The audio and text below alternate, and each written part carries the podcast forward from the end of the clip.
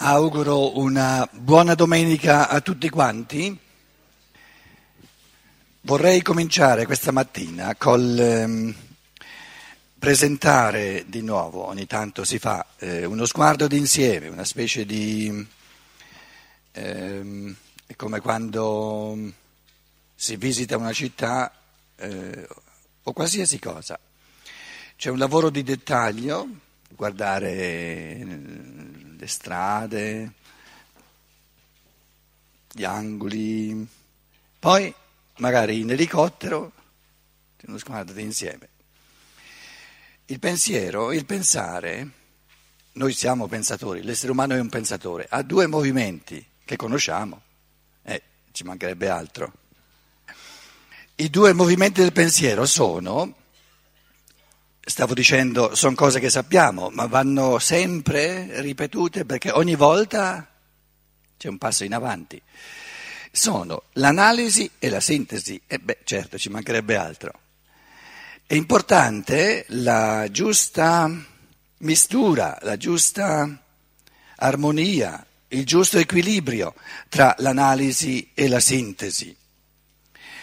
L'analisi è la percezione il guardare il dettaglio.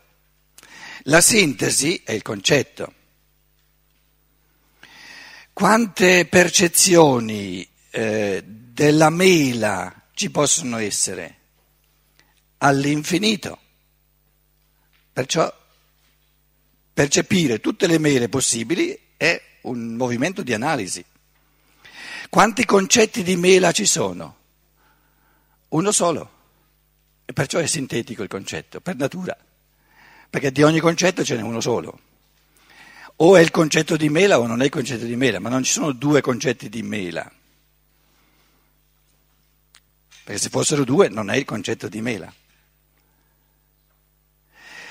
La, le scienze moderne sono un enorme, però unilaterale, movimento di analisi, perché in fondo passano di percezione in percezione.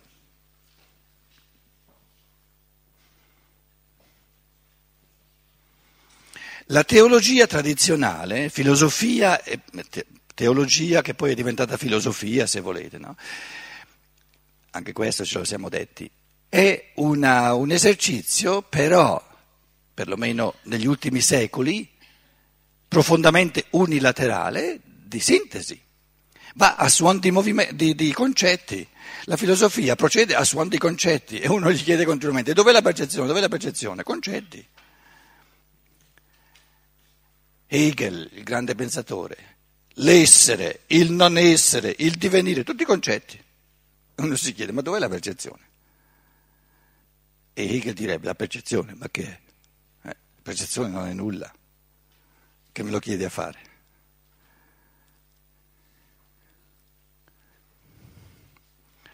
E così come si può fare una eh, sempre, in tutte le cose, no? due, due, ali. No?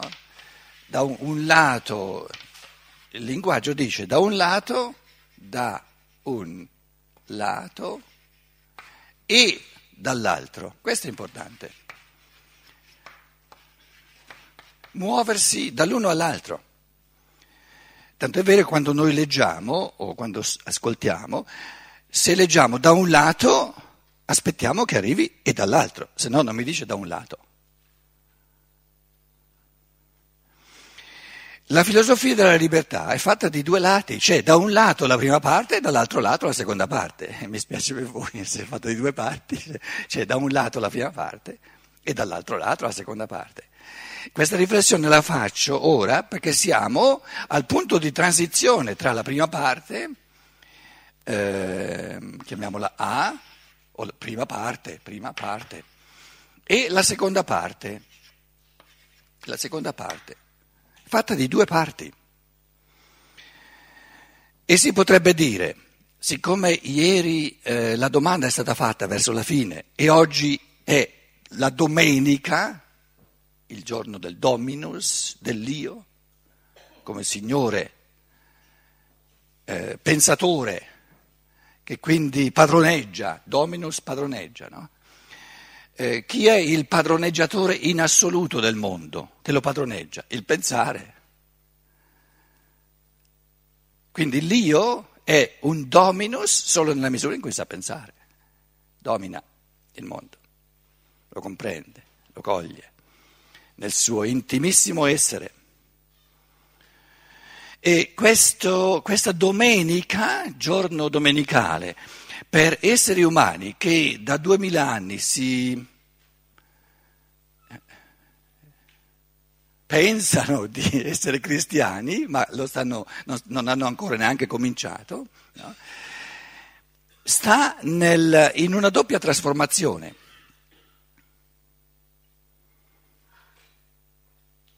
Cristianesimo, cioè il, l'evoluzione del logos, del pensare, il pensare opera una doppia trasformazione. A e B. La prima parte della filosofia della libertà è il pensare che opera la trasformazione di sé. Trasformazione di sé. E la seconda, la seconda parte della filosofia della libertà è il pensare che opera la trasformazione del mondo. Io e il mondo, trasformazione del mondo.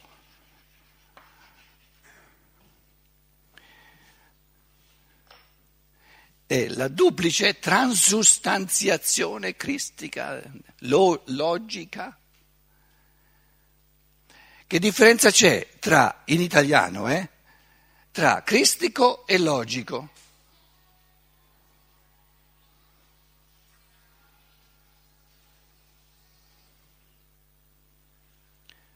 La differenza è nel cellulare che, che non è né cristico né logico. Se noi chiedessimo, questa, facessimo questa domanda all'autore del Vangelo di Giovanni, lui ci direbbe cristico e logico è la stessissima cosa, perché quello che gli ebrei chiamano Christos, Meshiach, l'unto, Christos significa l'unto, il grande unto solare del, del, del Padre cosmico, io lo chiamo il Logos. Quindi quello che quelli lì dicono cristico, io lo dico logico, ma è la stessa cosa. Quindi essere cristiani vuol dire essere logici e se non si è logici non si è cristiani.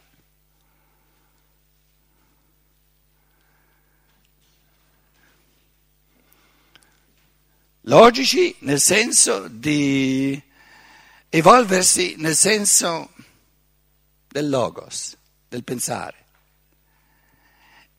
E il pensare, adesso trasformazione di sé, trasformazione del mondo, un'altra parola per dire la stessa cosa è transustanziazione di sé e transustanziazione del mondo. La prima parte della filosofia della libertà un, sono una serie infinita di esercizi per transustanziare il mio essere che in partenza come dato di partenza, si identifica col mondo materiale e in chiave di pensiero, col pensiero, pensando, io mi, mi transustanzio, mi trasformo in un essere di pensiero, in un essere spirituale. Quindi il pensare per l'uomo è un diventare spirituale, un diventare spirito.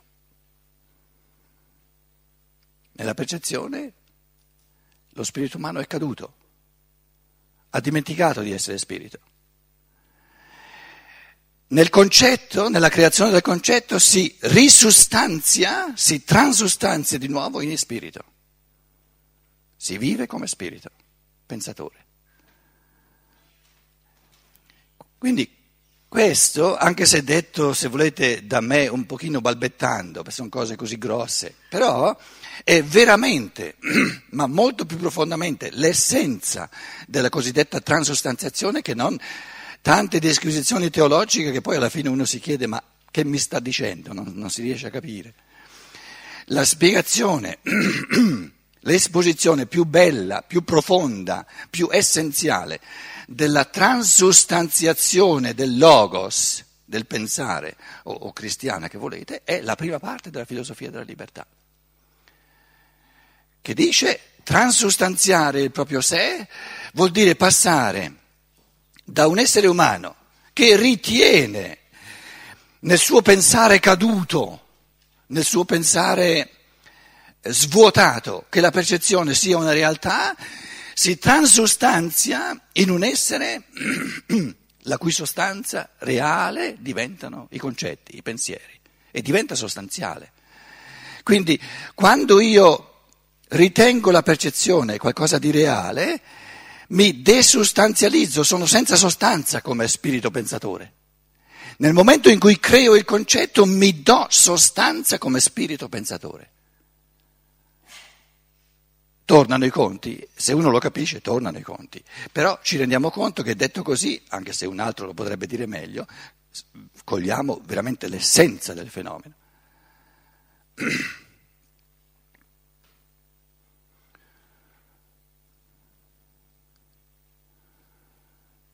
Pensare il mondo significa transustanziarsi in spirito che pensa. La seconda parte è la parte morale. Quindi la prima parte della filosofia della libertà è conoscere il mondo e conoscere il mondo trasformando se stessi in spirito pensatore, diventando sempre di più spirito pensatore. La seconda parte della filosofia della libertà è l'arte di trasformare il mondo. La prima parte chiede cosa c'è nel mondo, vuol conoscere il mondo. La seconda parte della filosofia della libertà chiede cosa faccio, come mi comporto. Quindi l'essere umano non è fatto soltanto di conoscenza, è fatto anche di volontà e attraverso gli arti, attraverso il suo corpo, opera, agisce e influisce sul mondo.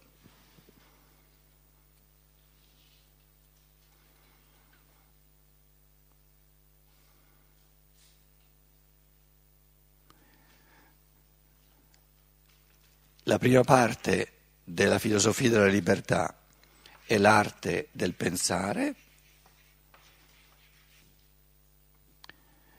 Pensare vuol dire diventare liberi, diventare liberi. Nel pensare mi sento, mi vivo sempre più creatore, sempre più artista, sempre più libero.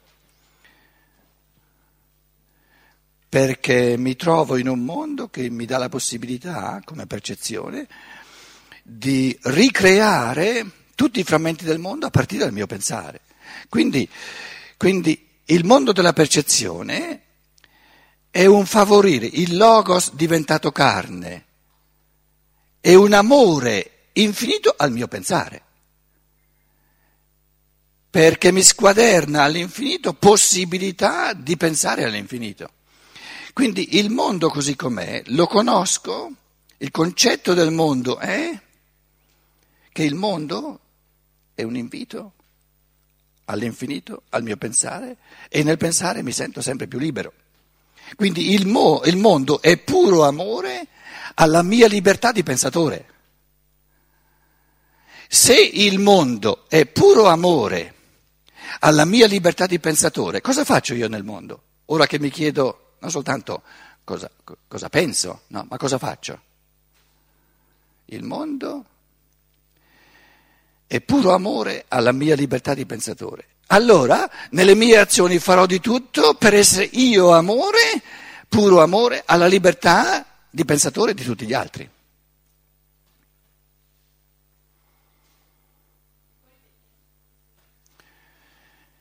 Il mondo è l'amore del Logos per la libertà mia. Il mio agire vuole essere l'amore mio per la libertà di tutti gli altri. E questa è la seconda parte della filosofia della libertà. Ripeto il concetto, non le parole, le parole io non le imparo a memoria, però il concetto ce l'ho, se uno lo afferra lo può dire in tanti modi. Il mondo, io vivo il mondo come puro amore, quindi potenzialità che favorisce è lì proprio a provocare infiniti esercizi, esperienze di libertà mia di pensatore. Il mondo è una serie infinita di possibilità mie di fare esperienze di libertà di pensatore. Si capisce il concetto? Se questa è la cosa più bella che io posso, che il mondo mi possa regalare, che, che, che eh, come dire, eh, tocco, vado nel, nel se, settimo cielo di gioia, pieno di gratitudine, perché il mondo non potrebbe essere qualcosa di più bello per me, perché è un'occasione all'infinito, in quanto io sono pensatore, di vivere la mia libertà di creatore libero. Cosa faccio io con le mie azioni, col mio comportamento nei confronti del mondo e nei confronti di tutti gli altri? Cosa faccio io nel mondo? Farò di tutto perché attraverso il mio agire sempre più uomini, no, il mondo è puro amore alla libertà dell'uomo. Il mio agire vuole essere puro amore alla libertà di, degli uomini. Cosa posso fare per favorire la libertà altrui? Pensare e amore di sé, amare e amore della libertà altrui.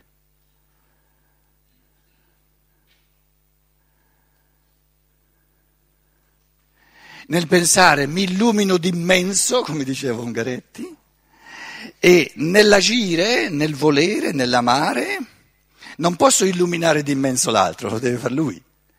Però questo illuminarsi d'immenso ha delle condizioni necessarie. Qual è la condizione necessaria per eh, illuminarsi di immenso nel pensare? Il mondo, la percezione. Qual è la condizione necessaria perché l'altro si possa eh, illuminare di immenso? Che io sia un frammento di mondo che l'aiuta, che lo favorisce offrire le condizioni necessarie, gli strumenti, perché l'altro viva la sua libertà.